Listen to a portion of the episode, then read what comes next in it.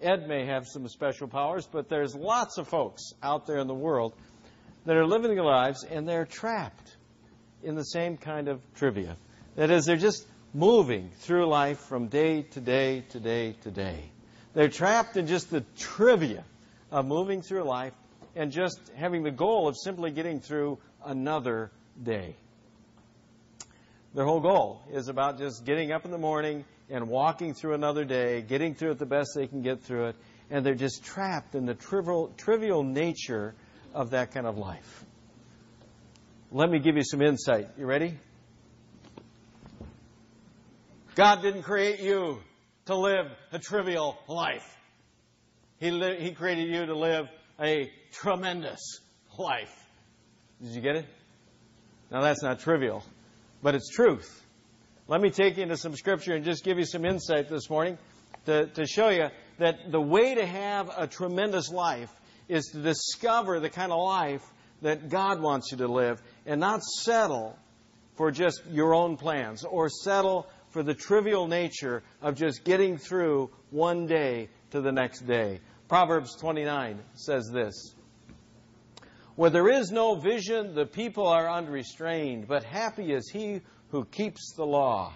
Another way to hear it and maybe get it a little clearer is looking at the way the Message translated. It says this, "If people can't see what God is doing, they stumble all over themselves. But when they attend to what he reveals, they are most blessed." So when you can't see God's vision for your life, what do you spend your days doing? Stumbling. Stumbling all over yourself. But when you do see, when you discover the incredible vision that God has for your life, Proverbs would tell you, then you're going to be most blessed. Not just blessed, you're going to be most blessed. See, the way for us to move from just living a trivial life, just a life that gets by, to a life that is tremendous, is by discovering what it is God wants for our life. It's taking the time, whether we're graduating or whether we're moving to another point in our life with experiencing communion for the first time, or whether we're just going to meet a new Monday, taking the time to discover what is it? What is it that God wants in our life? See, usually we approach it the wrong way. Usually we sit down and we ask the question, well, what do I want to do? What do I want to do? And we figure out what we want to do, and then we turn to God and say, now, God, this is what I want to do. Will you bless it? That's not living God's vision. Living God's vision is asking the question first and foremost, what is it that God wants me to do with my life? What tremendous thing does God want to elevate my life to so I can accomplish for Him? Because when it's God's vision, when it's what God wants in your life, He can't help but bless it. Over this time, over this graduating weekend, wherever you are in your life, I want to encourage you to take the time to ask that question. What is it?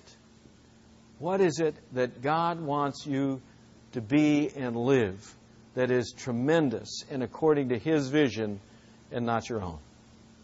Why is it so important? It's so important because when you're not following His vision, you're going to run into roadblocks in your life. If you're not following His vision, you're going to wander into the trivial. For instance, you'll wander into the trivial and you will experience frustration. Let me take you into a text and show you. This is with the Apostle Paul and some of his companions when he was on one of his missionary journeys. It's Acts 16. It says, "As they were traveling from town to town, they presented the simple guidelines the Jerusalem apostles and leaders had come up with. That turned out to be most helpful. Day after day, the congregation became stronger in faith and larger in size." Are we good so far? I mean, so far he's looking good, right? So far he is doing what God wants him to do. He's traveling with his companions. He's bringing the word from Jerusalem. And things are good. People's faith is getting stronger. The churches are growing. Everything's going well. Now notice what happens as we go further down. It says they went to Phrygia and then on through the region of Galatia. Their plan, whose plan? Their plan was to turn west into Asia province. But the Holy Spirit blocked that route. So they went to Mysia and tried to go north to Bithynia. But the Spirit of Jesus wouldn't let them go there either. What's going on? See, they started following their plan, and they started going this way, and the Spirit said, no, that's not the way. They started to go that way, and the Spirit said, no, that's not the way. Can you imagine how frustrating that is for them right now? They've tried two paths, and all they're meeting is roadblocks and obstacles. That's because they're following whose plan? Their plan. You see, when you're not in sync with God's vision for your life, then you get stuck in the trivial and roadblocks start getting in your way. God starts putting roadblocks in your way because God wants you back on His plan. God wants Paul and his companions to be able to follow what he wants, not what they want. It takes discovering what God wants for you to move from being in that trivial, and that trivial is going to have frustration because you're going to meet roadblock after roadblock after roadblock. And it's not until you get in with God's plan. Second thing that happens is not only do you meet with roadblocks and frustration, but you begin to lose your motivation. Can you imagine these guys? They tried to go that way. They tried to go that way. They keep having challenges. God puts roadblocks in their way. It says in Acts 16:8, proceeding on through Mysia, they went down to the seaport of Troas. And if you read further, it says they just hung out there for a while. They just went to Troas and they just stayed there for a while. You see, if you're caught in the trivial, you're not only going to experience frustration, but you're going to lose your motivation for doing something tremendous for God. You experience that frustration, you experience the roadblocks, you get sitting for a while, and you get further away from what God wants you to accomplish.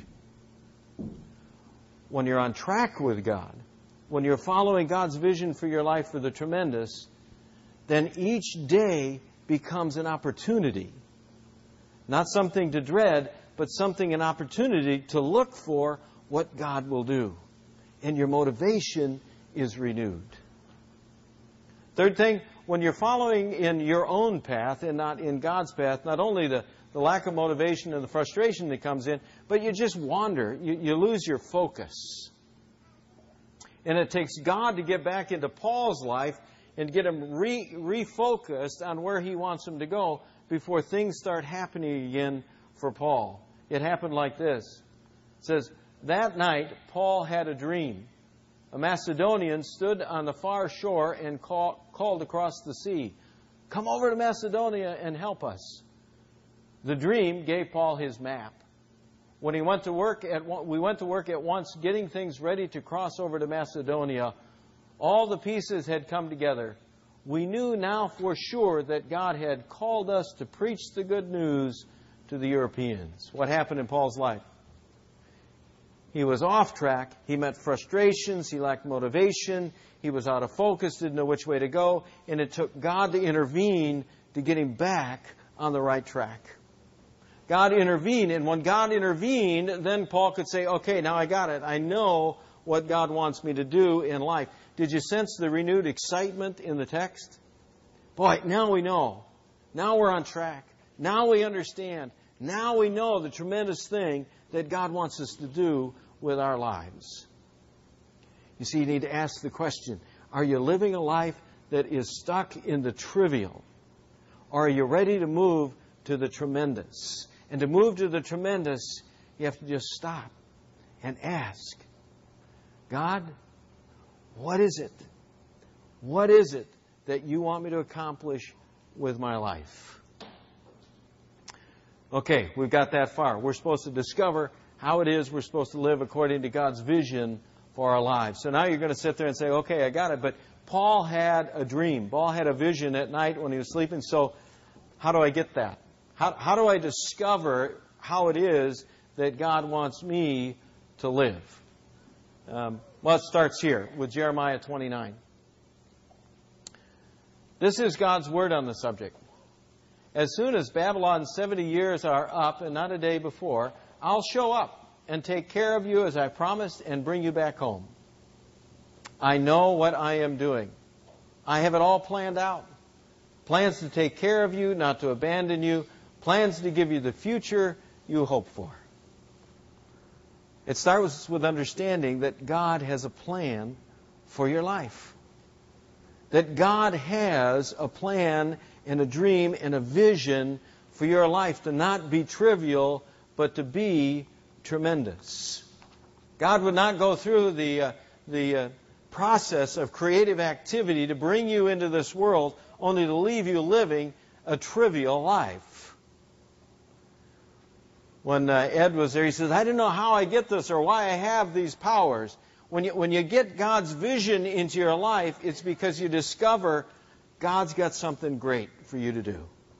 God's got something tremendous for you to accomplish. How do you discover that? It starts with first just believing that you're here for more than just the trivial. Second, you have to turn to Christ. You have to turn to Christ. It starts with Christ. Look at Ephesians 2.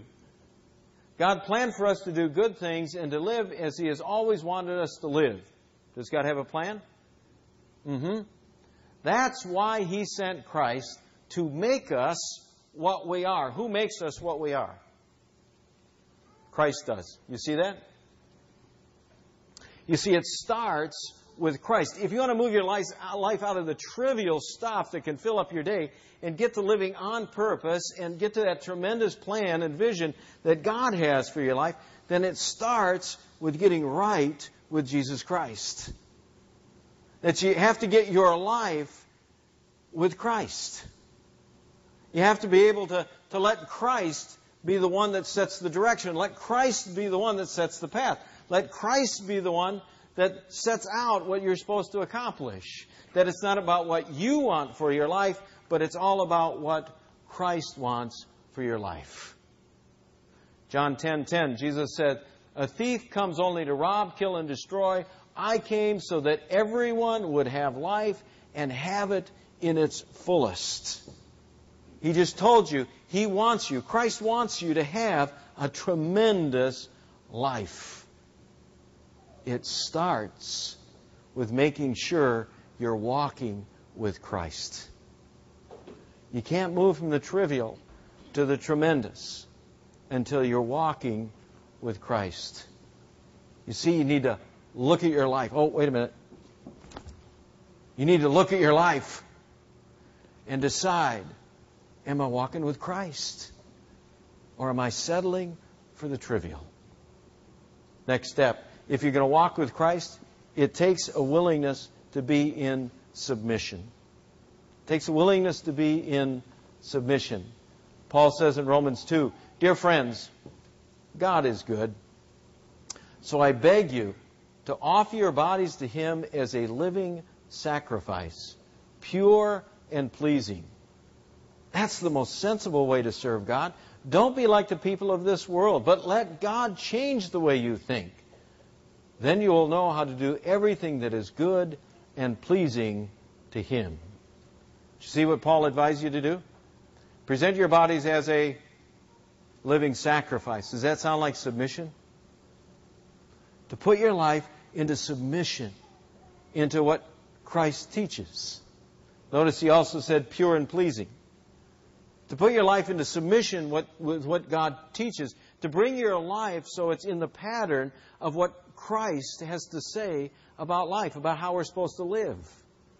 You see, you can't move from the trivial to the tremendous if you follow Christ in almost every place in your life, but you keep another place over here for yourself. No, it's offer your bodies as a living sacrifice, all of you. So you can't experience moving from trivial to tremendous if you leave your life inconsistent with Christ. You see, you have to get your life following in the footsteps of Jesus. And when you get in unison with following in the footsteps of Jesus, life moves to a different level. You can never live your life inconsistent with the teachings of Jesus and expect your life to be tremendous. It just can't happen. You have to look at your life and ask yourself today, what part of my life have I not surrendered? What part of my life am I holding away and unto myself? What part of my life am I not just willing to let go and let Christ have His way? When you discover that and you let it go, you can move out of trivial and you can discover the tremendous. Look at your life and ask, is there anything I have yet to surrender to Christ? Now, when you begin to discern and try to discover what it is, you're following in Christ now. You put your life total in submission to Christ. Now you begin looking at your life and saying, okay, God, what is it that you want me to accomplish? You need to understand that whatever God's going to ask you to do is going to be consistent and grow out of your past. It's going to be consistent and grow out of your past. Let's look at Paul again. Paul was speaking to the Philippians. He said, others may brag about themselves, but I have more reason to brag than anyone else. I was circumcised when I was 8 days old, and I'm from the nation of Israel and the tribe of Benjamin. I'm a true Hebrew. As a Pharisee, I strictly obeyed the law of Moses. And I was so eager that I even made trouble for the church. I did everything the law demands in order to please God. So there's a piece of his past, right? There's his past. Now, watch what how Paul begins to understand his past. He says, but Christ has shown me that what I once thought was valuable is worthless. Nothing is as wonderful as knowing Christ Jesus, my Lord. I've given up everything else and counted all as garbage. All I want is Christ and to know that I belong to Him. What Paul discovered. You need to be with Christ, and you need to be in submission. And he looked at his past and said, none of that matters compared to knowing Christ. But what's interesting, what made Paul so great for Christ was his past. What made him so awesome for Christ was his past. See, he could become the most incredible defender of the faith when he went out on his missionary journeys, because he was a great Pharisee. He knew the law inside and out. And when he went out and he met with Jews out in the Gentile world, he could tell them about Christ because his past equipped him for the future that God had in store for him. Did you see that? And he was a Roman citizen. He could go out into the Gentile world and do exactly what he did and have doors open up to him simply because he was a Roman citizen. He could even reach into the house of Caesar, Scripture says, and witness to people in Caesar's own family about Christ. How could he do that? Because of his past. Because he was a Roman citizen. You see, God is always working on you to prepare you for the tremendous opportunity that He has in store for you and dreams for you. You just may not see it right away. God can take whatever it is your past has been and use that past when you come into cooperation with Christ and submission to His teachings. God can take that past and begin to apply that to the new future that He has in store for you. Now, do you suppose Paul in his past ever expected to do what he ended up doing in Christ? Absolutely not. You see, when you begin looking at your past, you begin to see in your past, what is it God's been preparing me for? And it may be something absolutely, completely different than what you ever thought before, than what you ever imagined before you got in unison with Christ and got into submission with Christ. It may be something completely different than you ever dreamed, but something Christ has prepared you for all along. He will never ask you to do something tremendous that's inconsistent with what He's prepared you for. He will always prepare you in your past for what He wants you to accomplish in your future. Look at your past and ask the question, what has God prepared me for? What dream? What vision? What is it that God wants you to do in my life that's in union with Christ, that's in submission to everything Jesus teaches, and that God has already made me ready to accomplish? If you're still not sure about it, if you just can't figure it out yet, then the next step is to seek out some others, because it can be seen by others what you can't see. It can be seen by others. Look at Proverbs 11. It says, "For lack of guidance, a nation falls, but many advisors make victory sure." What makes victory sure? The voices of others in your life, right? But now they've got to be the right voices. You've got to surround yourself with people who are strong in Christ, with people who you look at their life and you see they're in submission to Jesus' teachings, with people that you look at and say, man, they are tremendous. That's who you want to surround yourself with. Oh, here Pastor goes again. He's going to tell you one more time. Wait a minute. You need to be in a small group with tremendous Christians. Did you get it? You need to be in a small group with tremendous, because that's where God can speak to you and reveal to you some incredible things about what He wants you to accomplish. Other people can see things. They can see things. They can look at our past. They can look at who we are. They experience us, and they can reflect to us. And they can show us what it is that God wants us to see. If you're trying to figure out what God wants you to do that's tremendous with your life, seek out some other Christians that are with Christ and they got their life in submission, and you look at their life and say, wow, they're tremendous. They are tremendous people of faith. Seek them out. Surround yourself with those people and ask them to help you discern what it is God wants you to do with your life. As you do that, God will begin to open up to you some of that picture. He'll start giving you some of that vision. He's waited for that time when you do that. And when He begins opening it up, you need to be able to take that step of trust. You just need to take that step of trust. Let me show you how it pans out in the Scripture. This is with the Apostle Peter. And what happens is Peter has a vision. Okay? God steps into his life, and Peter has this vision. When the vision is over, the text says, while Peter was wondering about the meaning of his vision, what's Peter trying to figure out? Yeah, what's this mean, right? What is God saying to me here? What does God want me to do here? Okay, he's living with Christ. He's in submission to Jesus. God's giving him a glimmer of a vision of what he wants Peter to do with his life. Now he's stepping back and he's saying, okay, God, what is it? I got to discern it. Now look what happens. If you go back further down in the text, in Acts 10, it says, the men sent by Cornelius found out where Simon's house was and stopped at the gate. Men sent by Cornelius, what's this all about? While Peter was having his vision, this guy named Cornelius in a total different place was having another vision. And God was telling him, look, send some guys and go get Peter. Isn't it incredible how God worked that out?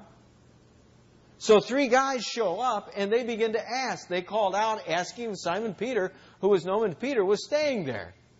While Peter was still thinking about the vision, the Spirit said to him, Simon, three men are looking for you, so get up and go downstairs. Do not hesitate to go with them, for I have sent them. Isn't that awesome how God worked that out? Peter gets a vision. He's trying to discern the vision. At the same time, God has given a vision to Cornelius. Cornelius sends the three guys. The three guys walk up to Peter's house, and they're calling out for Peter. And what's Peter have to do? Take the step in trust. Take the step in trust. Does Peter understand completely what God wants him to accomplish? Absolutely not. But he's got a beginning. He's got a glimmer. He's got an understanding that God is doing something here. And he gets a confirmation when these three guys come into his life. And he just has to take that step of trust. Look at your life. Look at your life and ask the question, Where do I need to move forward? Where do I need to move forward? Where is it that I've just been sitting here? Where I know God's got something more. I got a sense that God wants something more in my life. I got a sense of what that is, but I'm just sitting on it. Where is it that you need to stop just sitting on it and just move forward in trust and say, this is it? Peter gets up and goes with the men and continues his mission. You just need to move forward with trust. Proverbs 3 says it this way. Trust in the Lord with all your heart and lean not on what? Your own understanding. You see that? Lean not on your own understanding. In all your ways acknowledge Him, and He will make your paths straight. See, today God is looking for you to take that first step. To take that step that says, look, I'm going to live my life with Christ. And I'm going to put my whole life into submission to what He teaches. I'm going to put my whole life into unison with what Christ desires. And I'm going to start asking questions. God, where do you want my life to go? What tremendous thing do you want me to accomplish for you? Not what I want, but what you want. And I'm going to surround myself with other Christians who are just tremendous people of faith who are in submission to Christ. And I'm going to talk to them. I'm going to say, what do you think God wants me to do? And when I get that glimmer, when I get that opening of what it is God wants me to do, I'm going to step forward in trust and faith. Listen, God wants you to live a tremendous, tremendous life. And a tremendous life only comes when you discover His vision, His purpose, His plan, and not your own. Let's pray. Father, we come today. We ask for your blessing on what we're about today. We ask that you would just give us that wisdom, that understanding. We pray for everybody in the room, not just the graduates, but for those moving forward at the table today, and for everybody, that you would just reveal to them what you want them to see today, what it is that they need to just put into submission to you, or what it is that you want them to step forward in faith and trust. Just give them that vision, Lord, the vision that takes us from being just a people who live another day to a people who live tremendous lives for Christ. We ask it in His name. Amen.